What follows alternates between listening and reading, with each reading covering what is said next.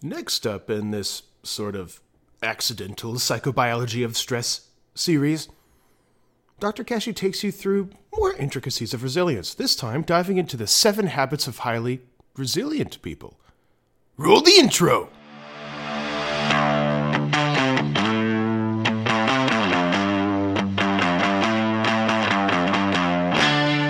Hello, hello, and welcome to...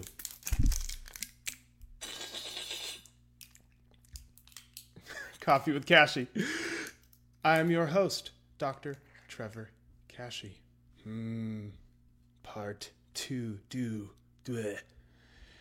Today's lesson continues on what appears to be an accidental series on the psychobiology of stress. Cool. Cool. This this lesson is the second part of a two-parter and discusses the concept of resilience, or how likely you are to get stressed out, and when you get stressed out, how fast, quickly you recover from it and overcome and adapt. Okay, but what happens if you get stressed out and you get stressed out from that stress and it compounds into what feels like a death spiral? You get stuck. Have you ever felt that way? Ever felt stuck? Well, you're in luck. Although that that's an interesting combination to be lucky for feeling stuck. But as Allison so adequately put in the previous lesson, it sounds more like a full-blown panic attack. Indeed. There are seven big things to consider in this lesson, time permitting. Uh, we're revisiting the first four and learning about the last three. So thinking caps on. This one is pretty beefy. This one's pretty beefy, okay? So going back to the concept of resilience, you can think of human resilience in a few different ways. The general consensus within the academic community is that resilience is the ability to recover from and adapt to distress. Distress, okay? This bad pathological stress versus eustress, which is adaptive stress, okay? So the distress is that type of stress that leads to people becoming miserable and sick, and if food is available, fat. uh, scientists have studied resilience for years, all right, and it's mostly been on children and in families that endure disasters, either human-made disasters such as war or terrorism, and natural disasters uh, such as earthquakes, floods, fires, et cetera.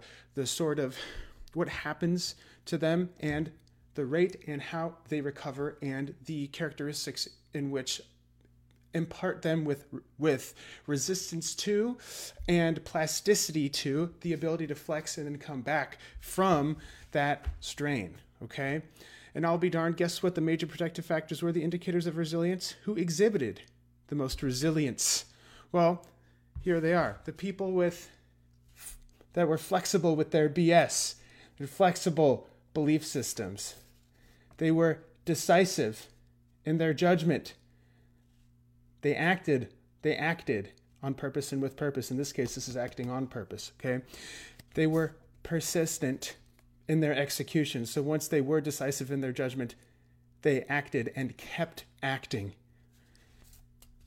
They had a sense of community to support, share, and bear, and also helping with revising the flexibility and updating their flexible belief systems to help them be more decisive in the judgments they make because of the extra information they had and how rational they were able to make decisions based on that information they accrued from the other members of their community, as well as feelings of love and care, which we went over the last lesson a little bit, but we'll re- we'll, we will revisit today. You'll learn about that again today. And they were respect-filled. They were respectful of themselves and others, exhibiting self-respect and other respect. And they were tolerant.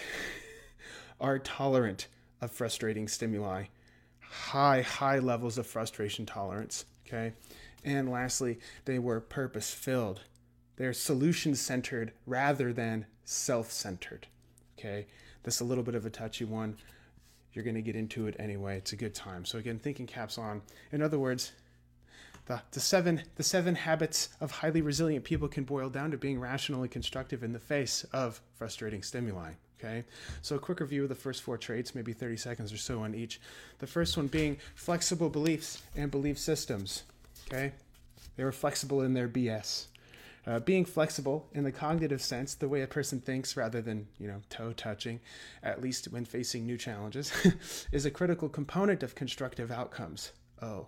Okay. This cognitive flexibility allows a person to do two big things. See the same problem from a different perspective, helps them be creative, okay, and readily changes their approach when presented with new information. They're reasonable. So part of being flexible, okay, having being flexible in your B S that you have is being both creative and reasonable, right? And now going over being decisive. This is acting on purpose, okay? Once you once you form your belief or belief systems around a frustrating stimulus, it's acting to resolve, avoid, or shrink that frustrating stimulus, okay? It's it is their ability to respond effectively in a timely manner in accordance with that belief system. After all, thinking rationally, although of critical importance, is all but wasted unless a person does something with it, okay? Next is persistence. Sometimes really adapting and overcoming frustrating stimuli, those S's, okay, require a bit more than rational thinking and even decisive responding in a timely manner. This is where persistence comes in to essentially respond rationally and decisively to the same stimulus over and over, to persist in your decisive responses, okay? Edison's six thousand failed light bulb experiments serve a good example. Did Edison do the same thing six thousand times to make his best light bulb? On the contrary, Edison was rational and constructive by using the scientific method. It was closer to doing six thousand different things one time. And that's the difference between being impulsively stubborn, bashing your head against the wall, driving yourself crazy, and rationally persistent. Using data to inform your decisions to create outcomes that inform your future decisions, right? Next is community, the community aspect, or as academics may call it, interpersonal connectedness. Now, people involved in those communities, people are in and involved in communities, are more resistant to stress and recover faster from being stressed. Now, here is a kicker, is that perception in a lot of these cases is reality. People who feel loved rather than are loved, big difference, okay, tend to lead happier lives for longer because the biochemistry of love, biochemistry of love transitions a person from distress over to eustress, adaptive, essentially.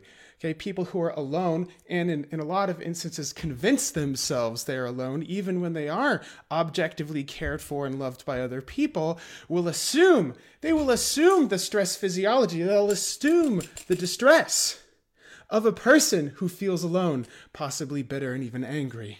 Okay, leading to all that nasty stuff that distress causes, like obesity and cardiovascular disease.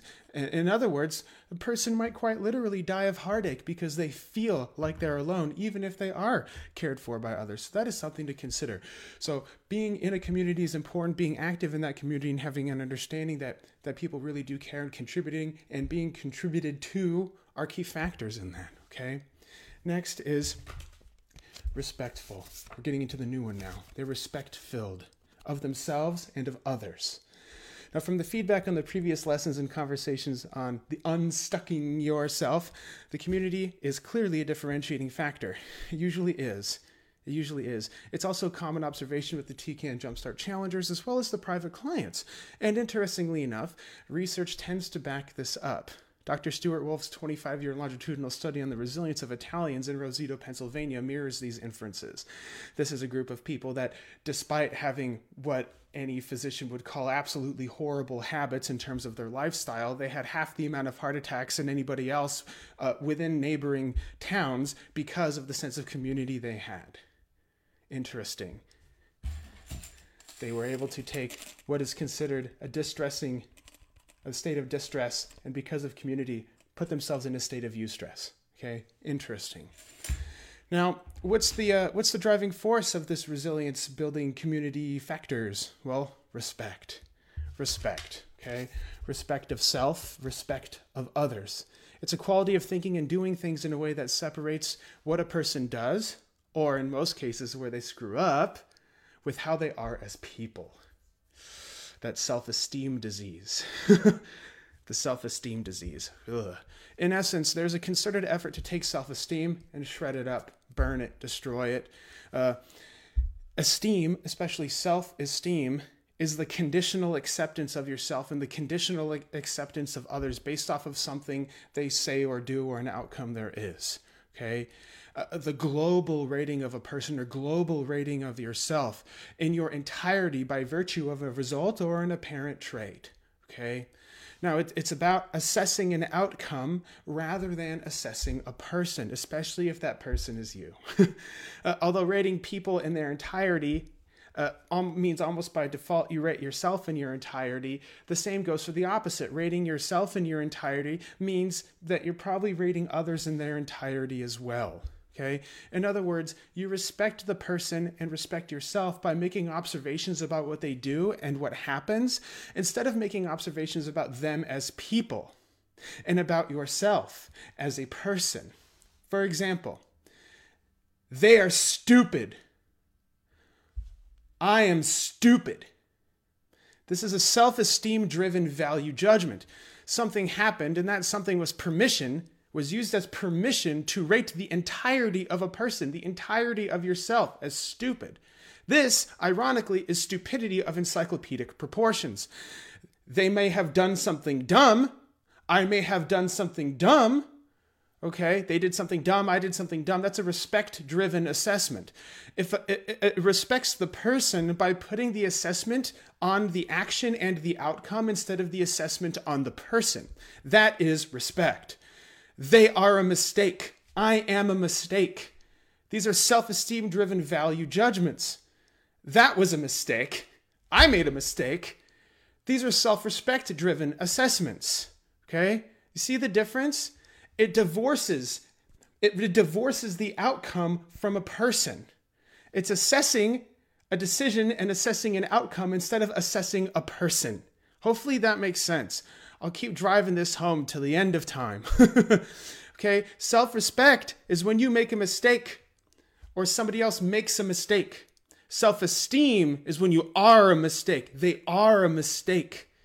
People integrating a more respectful method, more respect-filled method of evaluating actions and outcomes are far, far, far more resistant to being to becoming stressed. And if they do become stressed, they bounce back faster, also known as resilience. Okay.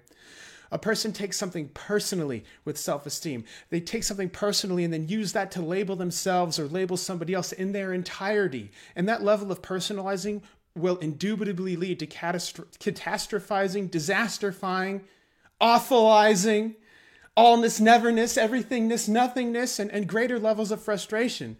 It handicaps a person from acting rationally. It makes it easier to do dumb stuff and harder to do smart stuff.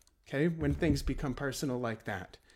It's like walking up to a board when somebody's doing a math problem and you see that the math problem is wrong. And instead of going, oh, there's a mistake in that math problem, you say, oh, you suck at math. That's the difference. That's esteem versus respect, okay? Ugh. Freak out on that all day, okay? Tolerance, tolerance. Particularly tolerance of frustrations, okay? Frustration tolerance engenders resilience on multiple levels. Again, Doctor Kashey could write an entire book on frustration tolerance. He might.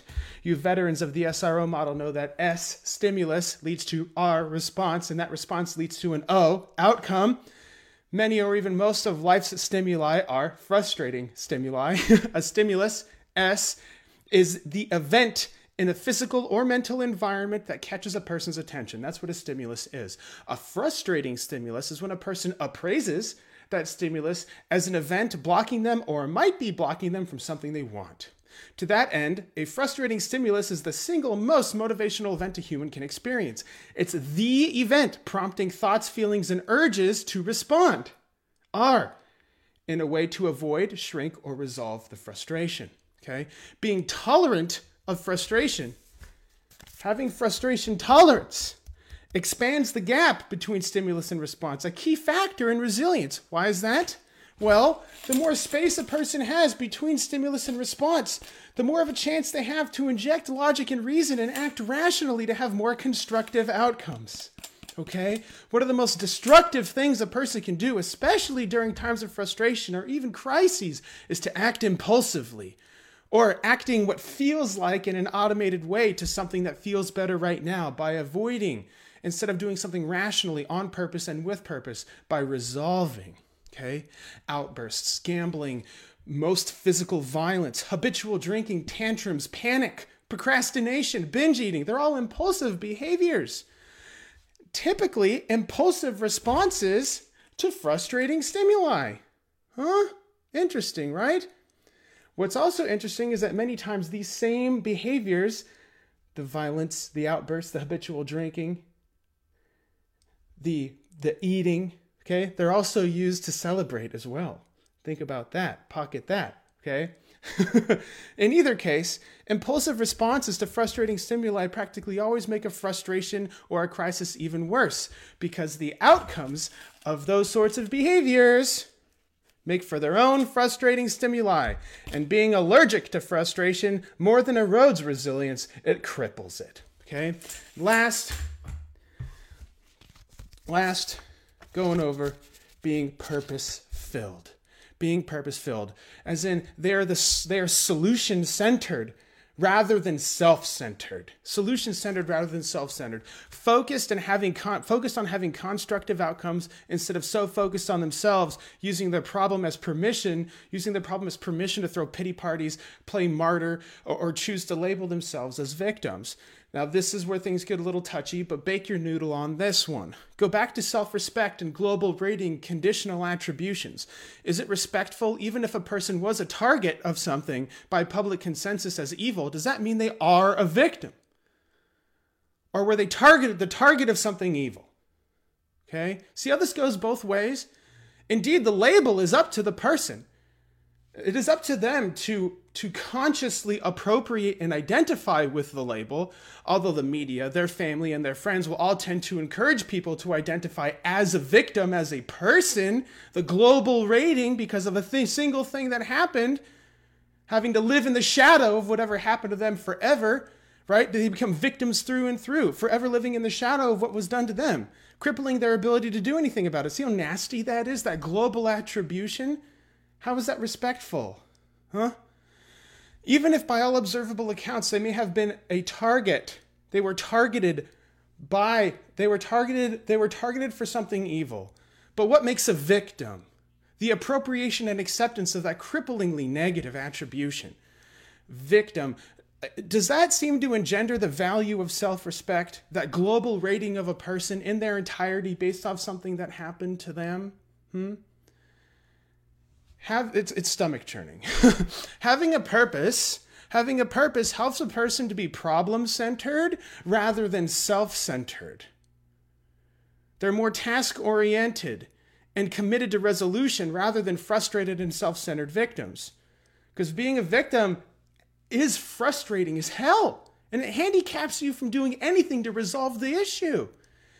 Even if this label of victim is socially acceptable, for instance, if the person was a target of something evil, encouraging them to accept and appropriate and label themselves as victims handicaps them. Yeah, this person may have been targeted by somebody doing something evil. Does that make them a victim? Gosh, I highly suggest uh, it, I highly suggest you avert, okay? A purpose-filled person has good reasons, according to them, to look forward to the next day. More problems to overcome, more challenges to solve, more constructive outcomes. So now that you've got an understanding of the seven habits of highly resilient people, it's time to look at it from a different perspective, perhaps. What are the seven habits of highly disturbable people? Huh? Thank you for learning. Stay rational. Until next time. Want to continue having coffee with Doctor Kashey? Head over to iTunes to subscribe, rate, and leave a review. It is very much appreciated. Thank you, and see you next week. Doctor Kashey is out!